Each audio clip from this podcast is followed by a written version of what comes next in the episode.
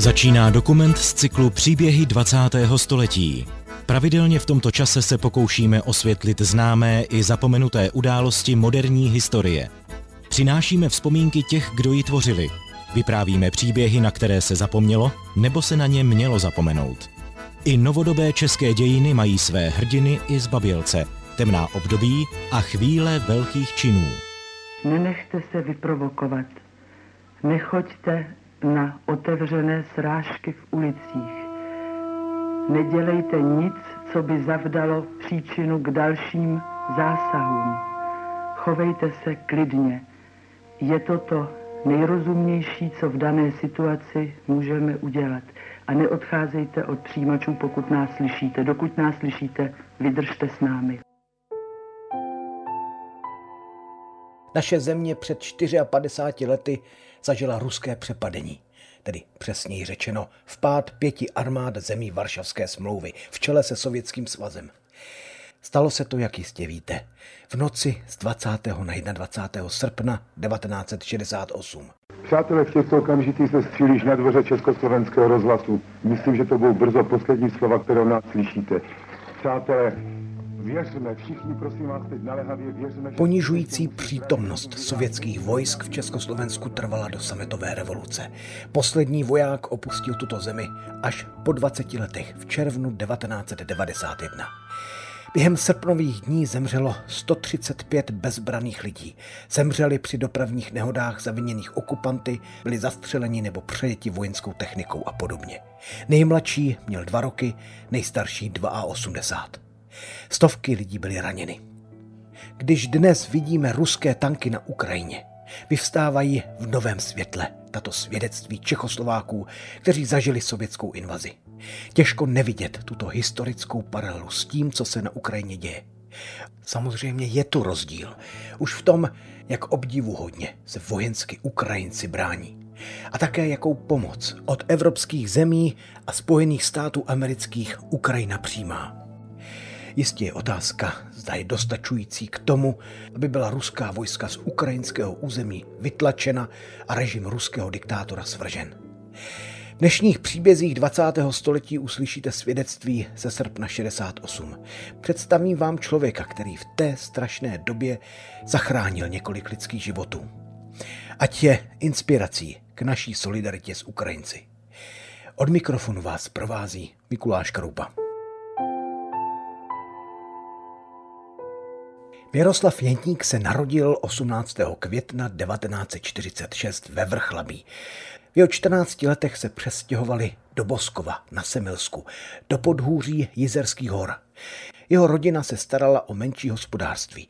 Měli pole, malou zahradu s králíky a slepicemi. Tatínek se živil jako opravář zemědělských strojů. Krásný mládí jsem měl, bez nějakých těch. Táta dělal v Tesle, po večerech když přišel domů, pomáhal, opravoval zemědělcům, zemědělcům, ne sedlákům. Stroje secí a takovýhle ty, no, co, se, co sedláci potřebovali. Chodil jsem tam jako malý dítě pro mlíko, pro chleba, protože to měl místo peněz, měl za tu opravu, takhle nám dávali pšenici pro slepice, protože jsme měli zahradu, tak jsme měli nějaký slepice, ty se musel hlídat a hlavně chodili tyhle ty výběrči a počítali slepice, abych je zavřel do baráku, aby jsme nemuseli mít dělat nějaké dodávky. No. Potom máma byla se mnou doma, když jsem byl malinký, potom šla do práce, do Květinový síně prodávala kytičky a táta šel v 57. nebo 8. to nevím, dělat nějakého tajemníka tenkrát, městský tajemník. Ve škole mu to přirozeně šlo, i když se pochopitelně víc než na vyučování těšil na fotbal s klukama. Když mluví o školních letech, zmíní se, že se tenkrát vyučovalo ještě o pánu bohu. To já jsem se učil dobře, to, to ještě řeknu, to mám tady vysvědčení, když v první třídě 52. jsem šel do, tříd, eh, do školy, tak bylo ještě náboženství, to jsem měl jedničku nebo sami jedničky, to byl potom už v 53. jak bylo vysvědčení, tak už tam kolonka náboženství nebylo. Místní kraj obývali lidé po generace starající se o svou půdu a pravidelně navštěvující bohoslužby. Babička zemřela Biblii v ruce. na lavice v, v Cimře, no.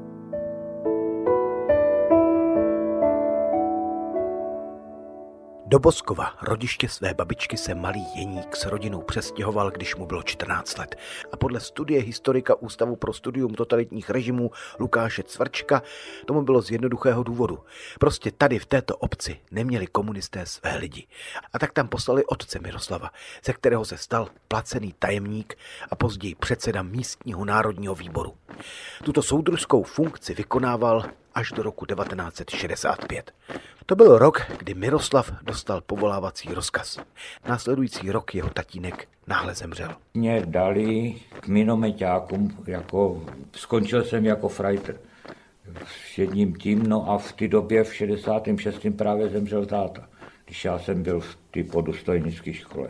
No a jako frajter jsem byl potom a ještě než mě povýšili, říkal, říkal mě ten velitel, vás ani nemůžem povýšit, protože vy jste strašný lump. Ne lump. Já jsem měl vždycky nějaké politické otázky na vojně. Kvůli Číně, pamatuju, kvůli Rusku a tohleto. Miroslav Jeník, frajter, tedy svobodník, rozhodně neměl výchovou dané protikomunistické postoje. Právě naopak. Takže když mu soudruzi velitelé radili, aby šel do strany, že s tím přijdou jedině výhody, nechal se přesvědčit. Dopustil se i nějakých drobných malérů jako voják a tak se mu stranická knížka se cakra hodila. Měl jsem nasluhovat, protože mě chytli, když jsem měl na černo domů a velitel roty mě chytnul v, v Praze na, na hlavním nádraží, když jsem musel přijít hlavního na Těšnov, protože jinak to ne, nešlo. Jsem chtěl utíkat a za kliku jsem držel dveře na nádraží na hlavním a a on chyt, tak co tady dělat? No to byla smůla jako hromno. Na vojně sloužil v letech 1965 až 1967. Po ní se vrátil domů do Boskova jako člen KSČ. Jenomže nepočítal, že je očekáván na schůzích. Prý tam způsoboval pozdvižení. Přišlo z vojny, že jsem ve straně, tak jsem šel, chodil do schůze. V Boskově bývalo to jednou za měsíc nebo za dva měsíce, nevím. Tak já tam byl nejmladší jako 22, 23 roku, jinak všechno starý. Pamatuju se, že, že tenkrát vyšlo 2000 slov, to bylo nějak v Dubnu, v roce 1968 se tak říkajíc začalo politicky oteplovat. Lidé ztráceli zábrany a kritizovali totalitní režim. Mnozí vstupovali do komunistické strany s naivní představou, že změnu společnosti lze uskutečnit jedině se stranickou knížkou zevnitř. V létě roku 1968 v červnu se komunisté ocitli v dilematu. Co s manifestem 2000 slov? Sepsal ho spisovatel Ludvík Vaculík. Kritický a na tu dobu poměrně odvážný text začíná. Nejdřív ohrozila život našeho národa válka, pak přišly špatné časy s událostmi, které ohrozily jeho duševní zdraví a charakter. S nadějemi přijala většina národa program socialismu. Jeho řízení se však dostalo do rukou nepravým lidem. 2000 slov bylo určeno sice všem dělníkům, zemědělcům, vědcům a umělcům, jak se v záhlaví píše, ale především úředníkům, všem komunistům, zvláště tedy těm takzvaně reformním, jenomže ani ti nesebrali odvahu a manifest odsoudili. Že se proti tomu i Dubček postavil a tohleto a samozřejmě, co udělali nahoře, tak udělali místní. A že já jsem jediný sám tenkrát říkal, na těch, těch 2000 slov není, to, to napsal vlastně Vaculík, že jo, tak eh, to, a tak jsem byl proti. Jak to, jestli tam jsem zaznamenal, jestli jsem proti byl, nebo jestli to očárkovali všechny, to nevím. Posloucháte příběhy 20. století.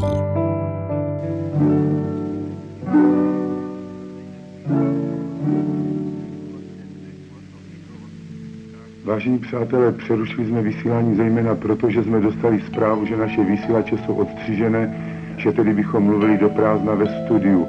Nyní jsme dostali několik telefonních dotazů, že v Praze nás ještě slyšíte.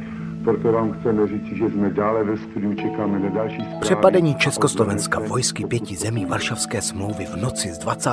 na 21. srpna 1968 zastihlo Miroslava Jeníka jako dělníka v jeskyni. Nutno vysvětlit.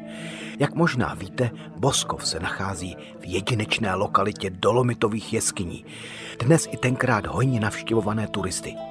Národní zpráva jeskyní zaměstnávala množství nejrůznějších řemeslníků, truhlářů a různých pracantů, kteří v jeskyních zajišťovali všechno možné, zvláště zabezpečení turistické trasy, prostě provozní zázemí.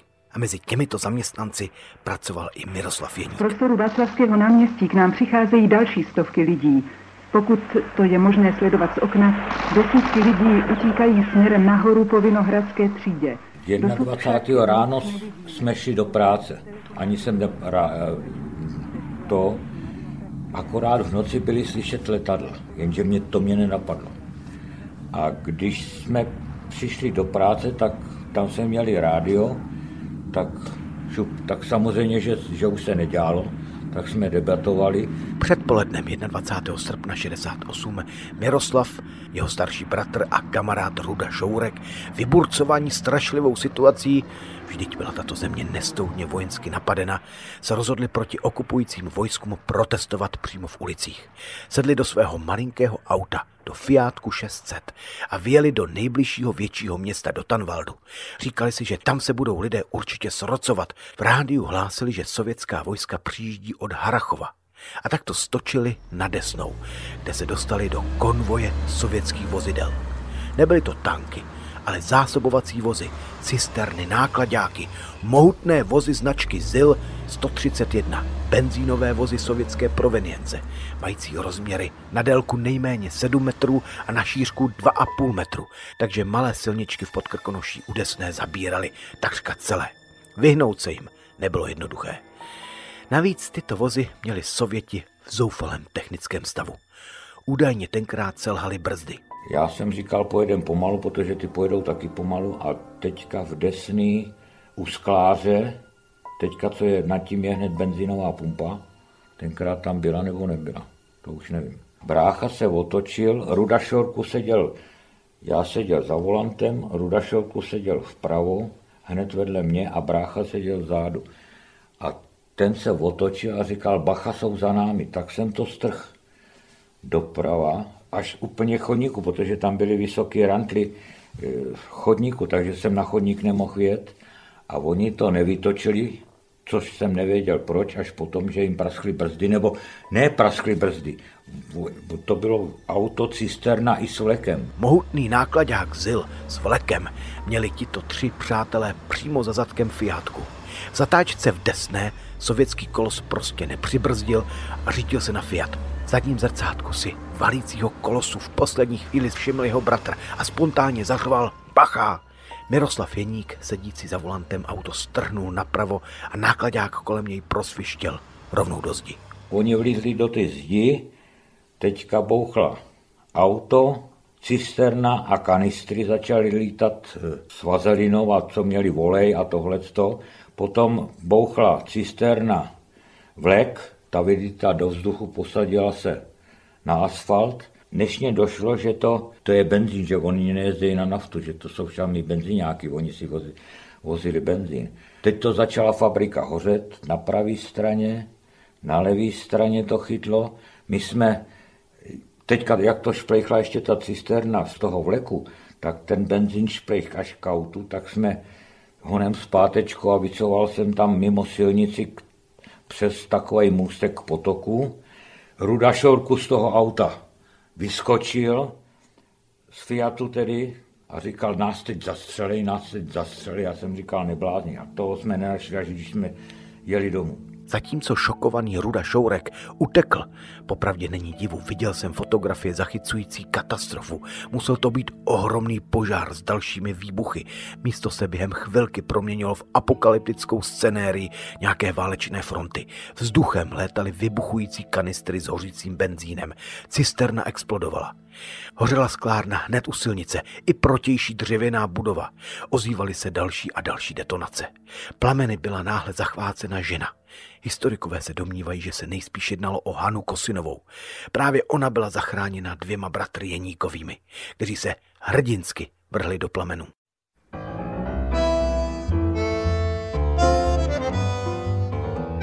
hořela, hořely vlasy, měla nějakou trvalou nebo něco, tu brašnu a punčochy, sukně vzadu a to, tak jsem ještě na bráchu zařval podej honem deku, tak jsme hodili na ní deku a řvali sanitu, rychle sanita, protože ta silnice, jak hořela od Tanvaldu do Desny, ta byla v, plamet, v plamenech i z kanálu, jak to teklo benzín do kanálu, tak to hořelo všechno. Takže sanita nemohla projet, přijela a přijela od zhora sanita. Za jak dlouho nemám už ponětí. Tu ženskou sanitou odvezli prej za zpátky do Tanvaldu, nebo kam ji vezli, to nevím. To už jsem se ani nepíděl.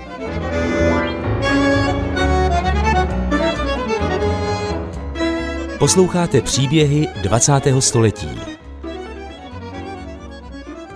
Jeník se později nejednou pokoušel se zachráněnou ženou setkat. Neúspěšně. Pochopil, že o setkání nestojí tak se dál o to nepokoušel. Nikdy se nepotkali.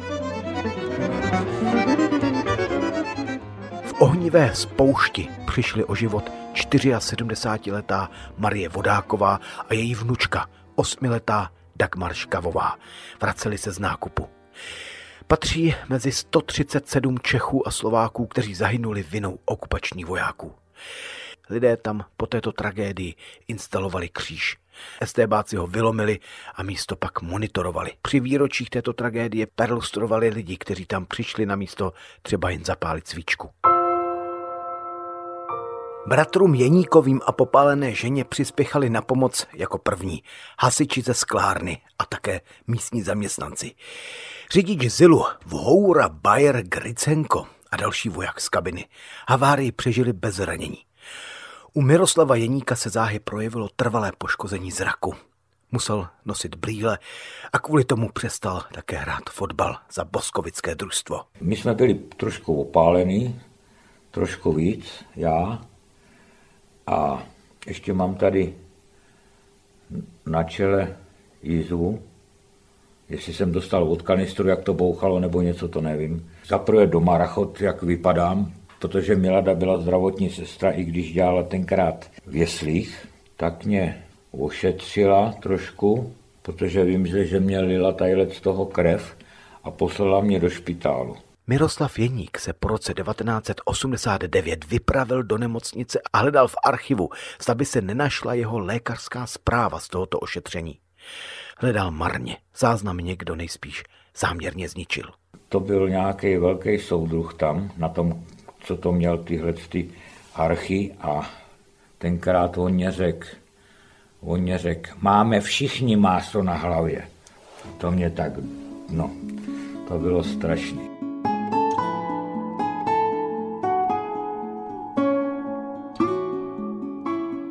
O havárii se mluvilo, vyšly v novinách i fotografie.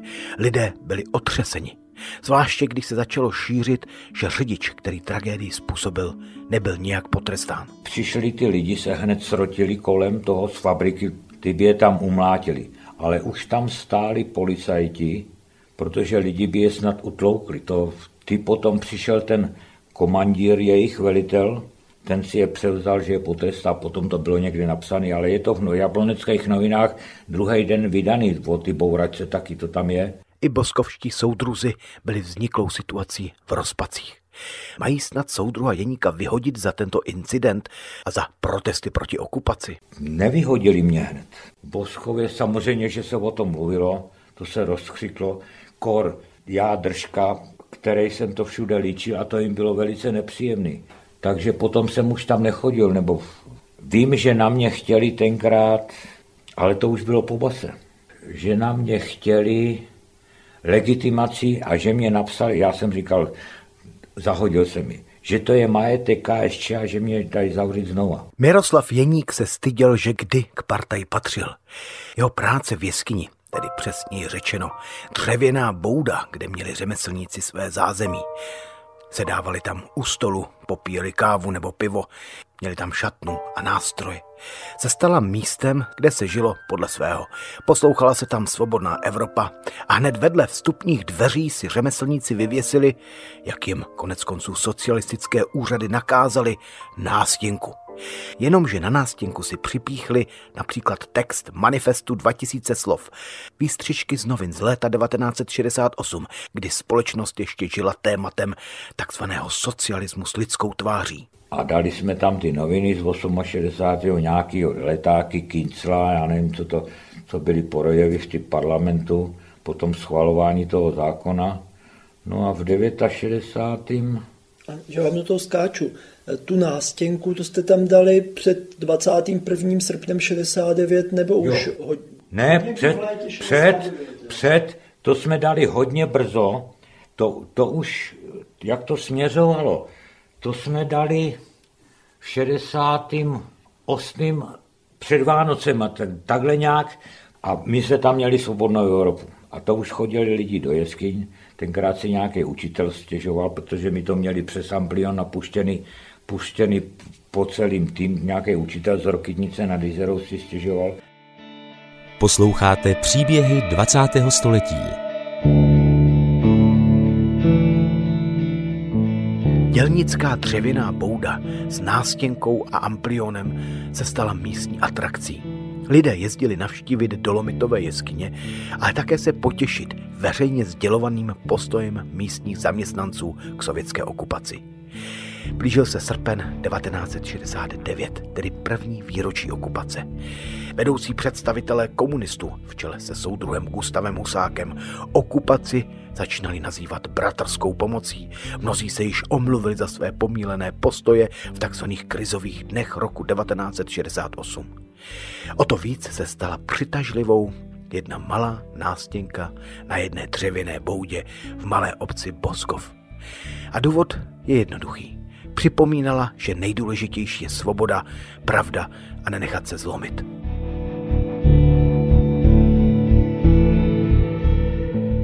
Lidi každý na to chodil koukat právě, protože to byl nezvyk, že to tam ještě vyselo. Že jo, po, když nastoupil Husák. No a začal to ten učitel někde z toho, jestli to bylo na jeho udání, on tenkrát Joska Řeháku, ten tam šéfoval, že se to má dát dolů. No my, my jsme říkali, no to na tom nic není, to nedáme dolů, že jo. A další malér následoval. Nejen nástěnka přivedla pana Jeníka do vězení. Stalo se to v únoru 1969, když uspořádali členové Svazu Československo-sovětského přátelství v Semilech večer družby s důstojníky sovětské armády z posádky v Trutnově. Jeník, Dolenský a Doubek, přátelé a zaměstnanci jeskyní, se domluvili, že proti této ponižující taškařici budou demonstrovat a s přibližně se stovkou dalších lidí, hlavně mladých, si stoupli před kino, kde se soudruzi měli potkat. Lidé skandovali, v kyně každá zdechlina rusáky dnes objímá, nebo v kyni je dnes velký akt, táhne odtud divný smrad a podobně. Jeník stál dost blízko vchodu a dobře viděl, kdo se jde s okupanty bratříčkovat, jako třeba boskovský šéf komunistů, Kurfürst. Znali se a bylo z toho nakonec, podle STBáků, napadení a výtržnost. Kurfürst šel, takhle říkám, hoši už jde, šel od autobusu a se synem šel.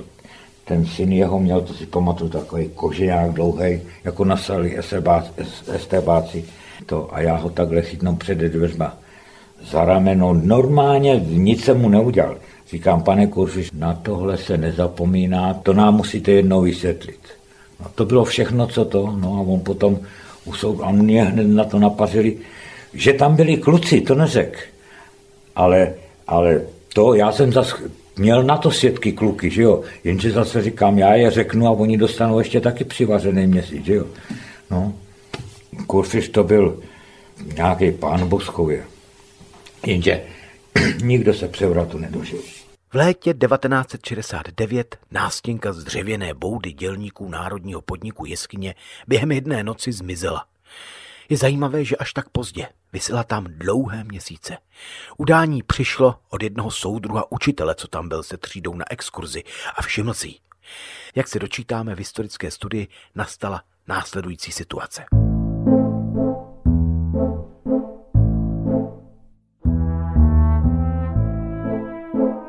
Jeskyni byla vyslána tříčlená hlídka VB, která podle záznamu pozdě odpoledne 29. července 1969 na místě narazila na vedoucího výstavby Jana Lukáška a skupinu dělníků posedávajících po práci u piva, kteří odmítli odstranit v vozovkách závadný materiál. Přičemž se někteří z dělníků, včetně Stanislava Doubka, příslušníkům posmívali. Vzhledem k tomu, že příslušníci VB neměli početní převahu umožňující jim vynutit své požadavky silou, rozhodli se raději vzdálit a vitríny se zmocnit lstí.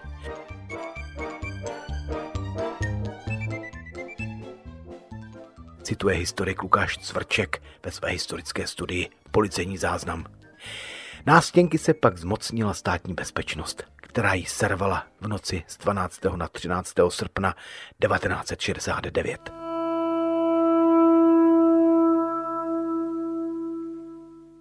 Když nastal 21. srpen 1969, vyrazil Miroslav s přáteli demonstrovat do Liberce. Bylo první výročí okupace. Převážně mladé lidi, ozbrojení milicionáři, brutálně sloukli. Používali dlouhé obušky, pěsti i střelné zbraně. Tam nás vytlačili až dolů. Teďka oni nás nemohli vystrkat dál. Milice začala střílet signálníma pistolama do země, jako ono se to odráželo. Vím, že tam prostřeli u ty baťovny taky vejklad a jedna raketa vlítla až do, co, do ty jídelny a tam byly takový těžký závěsy za filcovi. Tak jsme to strhli ještě na zemu, protože jinak by to snad chytlo, nebo nevím. někdo, někdo byl schovaný za tou ohradou dřevěnou, co se stavělo, nebo mělo stavět a někdo byl na druhé straně a my jsme utekli do ty postranní ulice za tu ohradu. Tam byl buldozer a někdo ho natočil, že ho pustějí proti těm milic, proti milicím. Ještě, že se to nepovedlo. No po půlnoci už. Zavolali si, prej to byli z Vanzorfu, posily bílý plembáky a bílý takový dlouhý hadice. A to jsme před nima mazali, protože takovou hadice dostat na záda, to, to se nechtělo. Vlastně, když ti milicionáři tam vlastně stříleli těma signálníma pistolema, byla na to nějaká odezva, jako že, ne. že ty demonstranti by po nich třeba házeli kameny nebo něco, že by stříleli? Šutry, šutry se házeli. Šutry se házeli, někdo měl i praky, matičky, to, to, to bylo, to tam fungovalo, jenže my jsme, Ček, já byl, jak k tomu přišel, jak, byl jsem vykulený prostě, no. Všichni vlastně, kluci z vesnice. No, tak co? 23, 23 roku. No.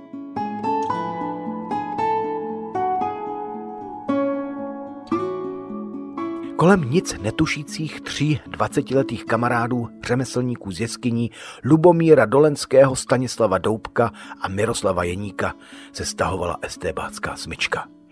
Důkazy o jejich takzvané protisocialistické činnosti se zbíhaly u vyšetřovatele semelské STB, kapitána Vladimíra Tumy.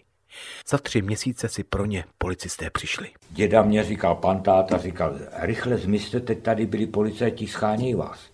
Tak Luboše jsem odvez do Haratic, tam měl holku a já jsem přejel, teď ne, už nevím kudy, jestli tady tudy, ale to, a přijel jsem a spal jsem u toho, u, ve špitále v Semělským, ráno do práce, že jo, Staník vylez z vlaku, co jel Tanvald železný brod, nastoupoval v Jeseným a řval na mě, je to v prdeli všechno vědí.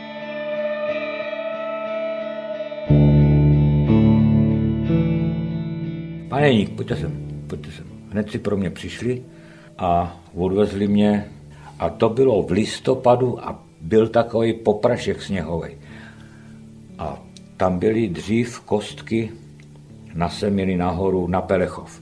Vím, že tam s tou Volhou nemohli vyjet a já jsem ještě říkal, kdybyste řekli, mohl jsem vzít Fiata, mohl jsem vzít Fiata, vyjeli jsme pohodlně.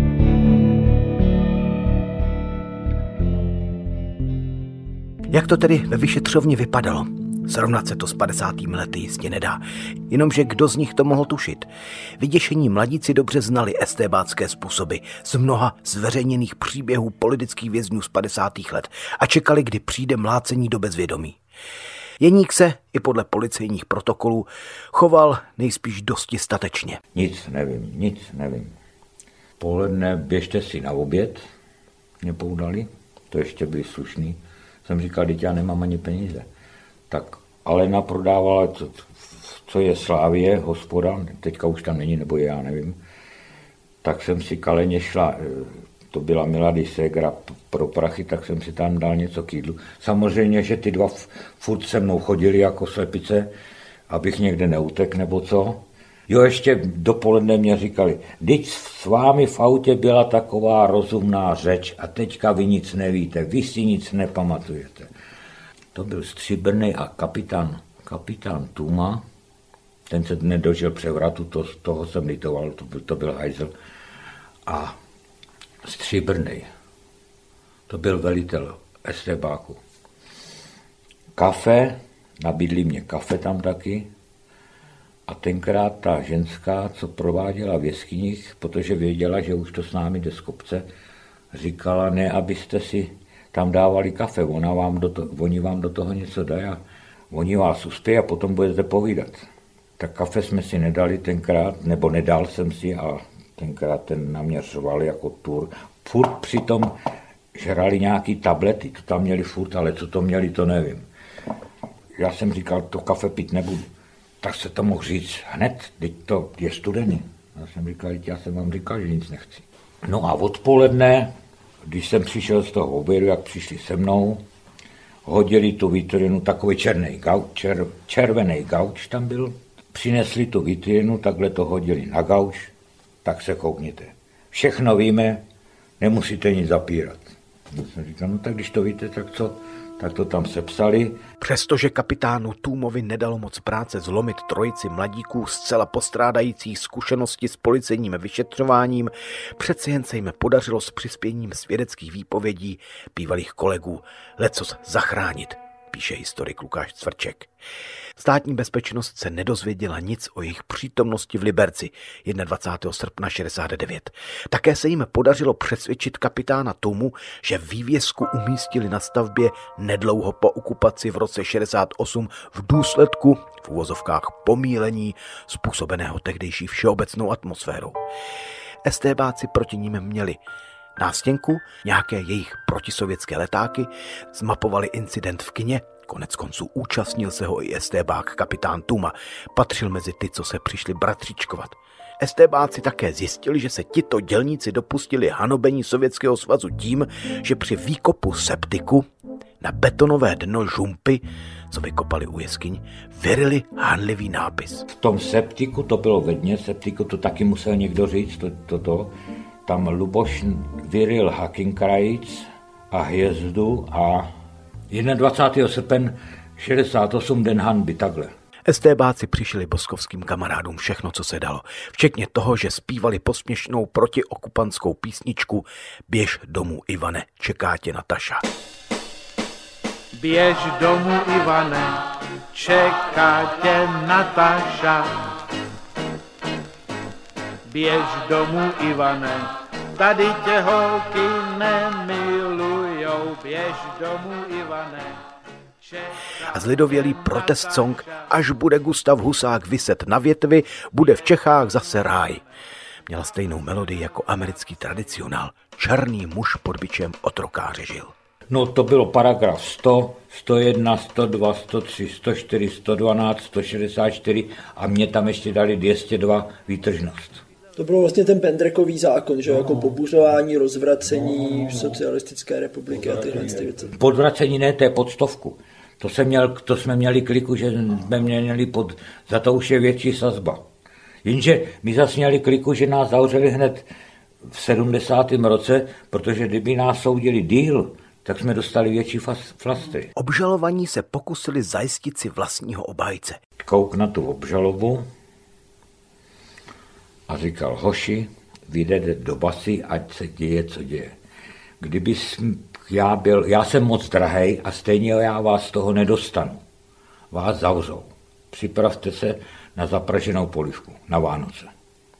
No tak to bylo v 70. roce. Po třech měsících vyšetřování, které většinou strávili na svobodě, poslal Královéhradecký soud tyto tři kamarády z Boskova za mříže. Nejvíc dostal Miroslav Jeník 10 měsíců, Stanislav Doubek 9 a Lubomír Dolenský 7 měsíců. Podle tehdejších komunistických zákonů se dopustili hanobení republiky a jejího představitele, hanobení státu socialistické soustavy a jeho představitele, poškozování zájmu republiky v cizině a podněcování k výše uvedeným trestným činům. Miroslavu Jeníkovi přidal prokurátor do obžaloby ještě výtržnictví kvůli strkanici před semilským kinem.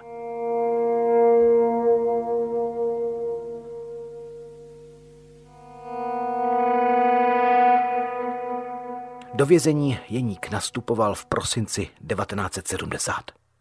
Vyšel smutně z domova s malým kufrem a kráčel na nádraží. Na nádraží tenkrát, když jsme šli na vlak, na autobus, tak s námi jel z Boskova Jirka Hrdličku, ten říkal, hoši, já vím, že jste nic neudělali, že jdete sedět nevinně. To byl jediný chlap, který k nám přišel se takhle rozloučit. No. Pro Miroslava Jeníka musel trest vězení představovat opravdu těžkou zkoušku. Doma měl mladou krásnou ženu a právě se jim narodil malý syn.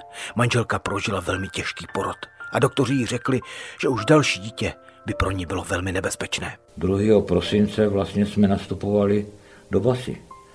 A já jsem vlastně mezi tím ještě 20. října se narodil kluk.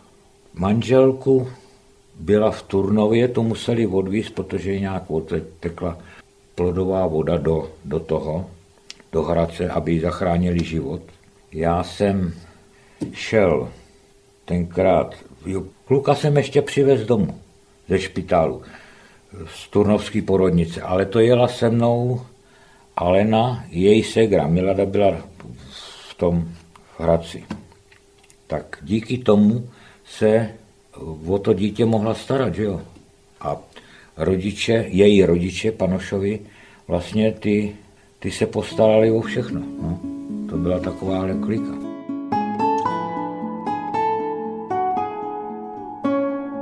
Posloucháte příběhy 20. století. Mimochodem Miroslav Jeník ještě před zatčením a nástupem do vězení k druhému výročí okupace vylepil na zastávce autobusu plagát s nápisem Nezapomeňme. Do vězení v Hradci Králové nastoupili Stanislav Doubek, Lubomír Dolenský a Miroslav Jeník společně 2. prosince 1970. Já, Luboš Staník, všechny najednou, tam do té kanceláře tam seděli asi tři a teďka za co jste tady? Nevíme. Za co jste tady? Nevíme. Nevíme. Tak vy nevíte, za co... No nevíme, za co nás zavřeli. No to je ještě naštvalo. Odkud jste z Boskova? No tak to samozřejmě papíry si načet, že jo, tam no, to odsouzení. A tenkrát ten bachař, no bachař, ale kancelářský, nám říkal, my vám tu panenku boskovskou z palice vytlučeme. Dozorce narážel na pověst tvrdých a pobožných lidí z Boskova, kde stojí překrásný poutní kostel navštívení Panny Marie.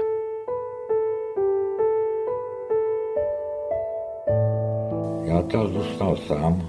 V Hradci to byl režim jako hrom.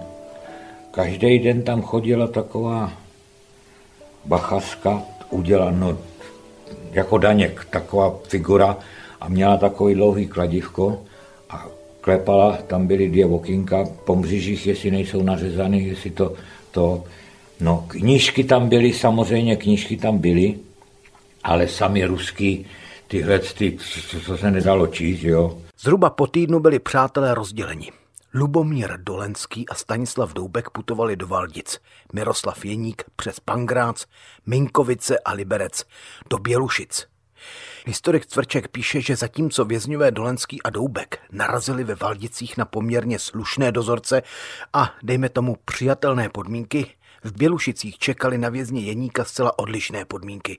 Dozorci chodili do směn často opilí, někteří z nich alkohol kombinovali s různými tabletami a pak je tloukli a různě týrali, zejména vězně na díře. Teďka tam stačí člověka, bacha, to je cikán, ten pobil celou rodinu sekirkou. No, takhle ještě člověk vykulený, že jo, z toho. Všichni tam to měli, já měl deset měsíců a všichni tam měli nálože, ten měl vedoucí Tonda Vašinu. Tonda Vašinu, ten seděl, sprznil dítě 8 let, no a takový mě měl velet. To, to bylo strašný, Ježíš Maria. Některý bachař dobrý, některý to byl mizera, že by tlouk furt, furt před hlavou točil bejčákem, že to tenkrát já jsem něco psal Miladě domů a tam jsou dopisy všichni cenzurováno, že jo, tam je napsaný. To jsem musel nechat rozlepený a to. A já jsem něco napsal a ráno na koberece k veliteli. Co to znamená? Já jsem tam napsal do dopisu, že tady jsou lidi zavření, kteří by se normálně v, či, v civilu neuživili. No a oni si to vzali na sebe. Samozřejmě, že jsem to myslel tak, když jsem některý viděl. A teď, že mě budou žalovat, co se, že jsem je napad, já jsem vysvětloval, že jsem to myslel na ty lidi, co tam to. Jak vím, že ten, tenkrát tři u mě stáli s bejčákem, že mě zmlátí, ale za celou dobu nedostal jsem snad bejčákem, nepamatuju. Já jim nedal příčinu. Vím, že jsme se hádali kvůli jídlo. Já jsem říkal, ty, ne ty, pane veliteli, ale to jídlo za nic nestojí. Co vy mě budete učit? Teď já jsem vyučený kuchař. No, jestli to byl nebo ne, to nevím. No. Ty běžné vězni jako kriminálníky, ty nějak kloukly nebo používali proti ním násilí? Jo, jo. Nejhorší bylo, když se bachaři ožrali. Ono se vědělo, kdo vždycky bude mít službu, protože se točili. A to vždycky na, ten, na každý barák byly asi tři. Jeden, dva, tři, čtyři baráky. Teďka na vrátnici a to. Takže to jsme vždycky měli strach, jak v sobotu, tak v neděli. To, buď to filcunk velký, traktorista, když někdo chtěl na ošetřovnu, hned nahoře byla ošetřovna, tak se tam postavil s, beč, s Bejčákem, to jsme mu říkali traktorista, a kdo šel, potřebuješ vylečit, šup, a dostal Bejčákem, a už se tam nedostal. Potom, když se ožrali, neříkám všichni někteří, ten Hartmann, Hartmann se jmenoval, ten byl takový solidní, ten i se mnou promluvil. A když se ožrali, tak šli na díru, jak jsme měli my barák, tak hned nad tím byla díra.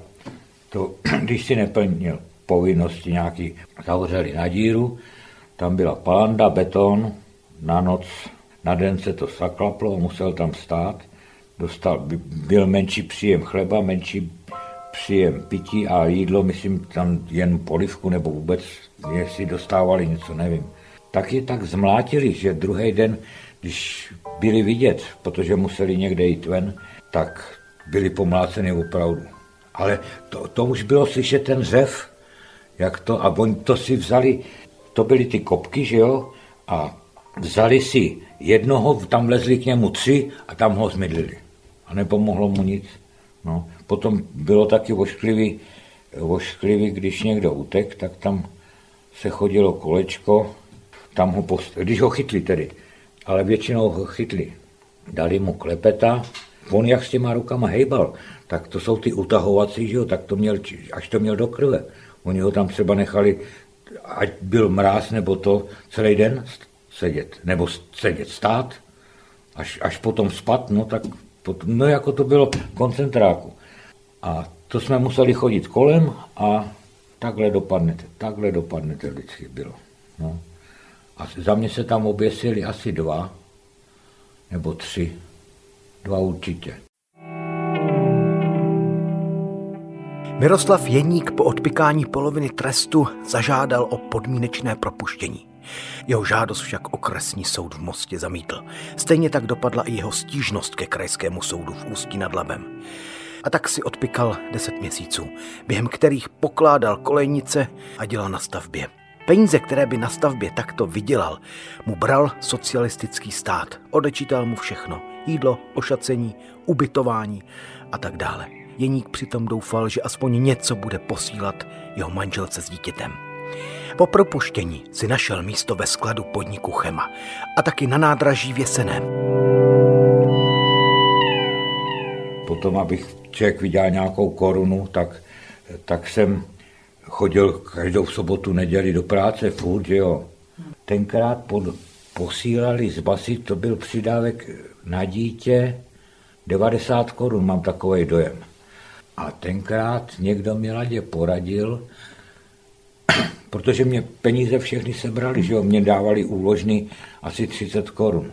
Milada nedostávala nic, tak ať zažaluje jako mě, aby mě strhávali v base prachy. Takže potom, samozřejmě než to bylo, tak už jsem byl doma. Protože jsem šel k soudu už do Jelenice, říkal, tak už to je vyřízený. No. no to schválně nechali až takhle díl. Miroslava Jeníka po propuštění sledovala státní bezpečnost. Panu Jeníkovi už toho vzít mnoho nemohli. A tak jsem mstili na druhých. Tento bývalý trestanec měl syna. Za Miladou přilítla z vojenské zprávy nějaká ženská, protože Miladu znala.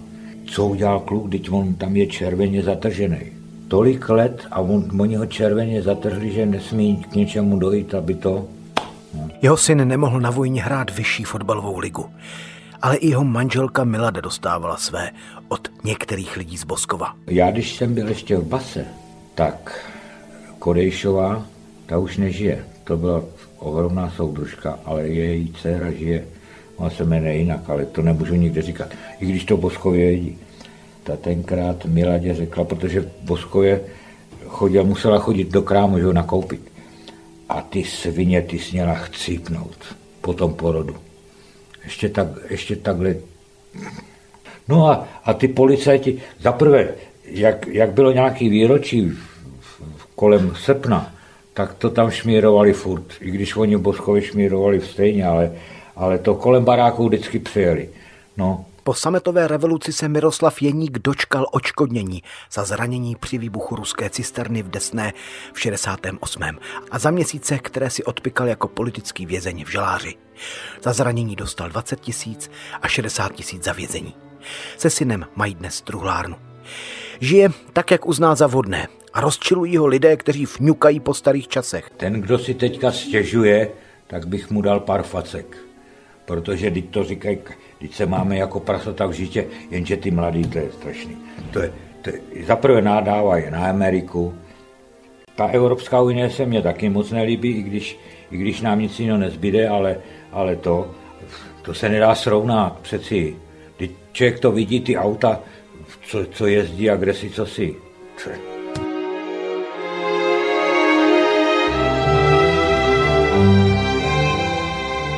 Tak to byl Miroslav Jeník.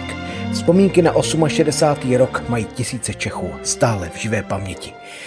Je to, domnívám se, jeden z mnoha důvodů naší solidarity s Ukrajinou. Paměť národa před několika lety založila v ukrajinském Lvově svoji pobočku. Natáčíme tam nejen své krajany, volinské Čechy, ale i dizidenty, protikomunistické odbojáře z dob Sovětského svazu. Nyní se tam zaměřujeme na svědectví o válečných zločinech ruské armády. Paměť národa proto hned z počátku konfliktu otevřela sbírku pro pomoc Ukrajině. Za více než 300 milionů korun jsme pořídili tisíce neprůstřelných vest, helem, různé vojenské obrané přístroje, jako jsou drony, dalekohledy, vysílačky. Teď v poslední době se nám podařilo vybavit ukrajinskou jednotku hasičskými vozy. A pořizujeme samozřejmě mnoho dalšího. A tak prosím, dovolte mi poděkovat vám tisícům lidí, kteří paměť národa v tomto i v naší dokumentaristické práci podporujete. Nesmírně si toho vážíme. Vše o nás a jak nás můžete podpořit najdete na našem webu paměť národa.cz. Zvláště je pro nás zajímavé, když přijmete naše pozvání do klubu Přátel paměti národa. To jsou lidé, kteří svůj třeba drobný dar posílají pravidelně každý měsíc. Moc děkuji. Naslyšenou se těší Mikuláš Kroupa. Tento pořad vznikl ve spolupráci Českého rozhlasu a neziskové organizace Postbellum. Vše o příbězích 20. století najdete na internetu Českého rozhlasu Plus na portálu Paměť národa nebo 3x2tv postbelum.cz.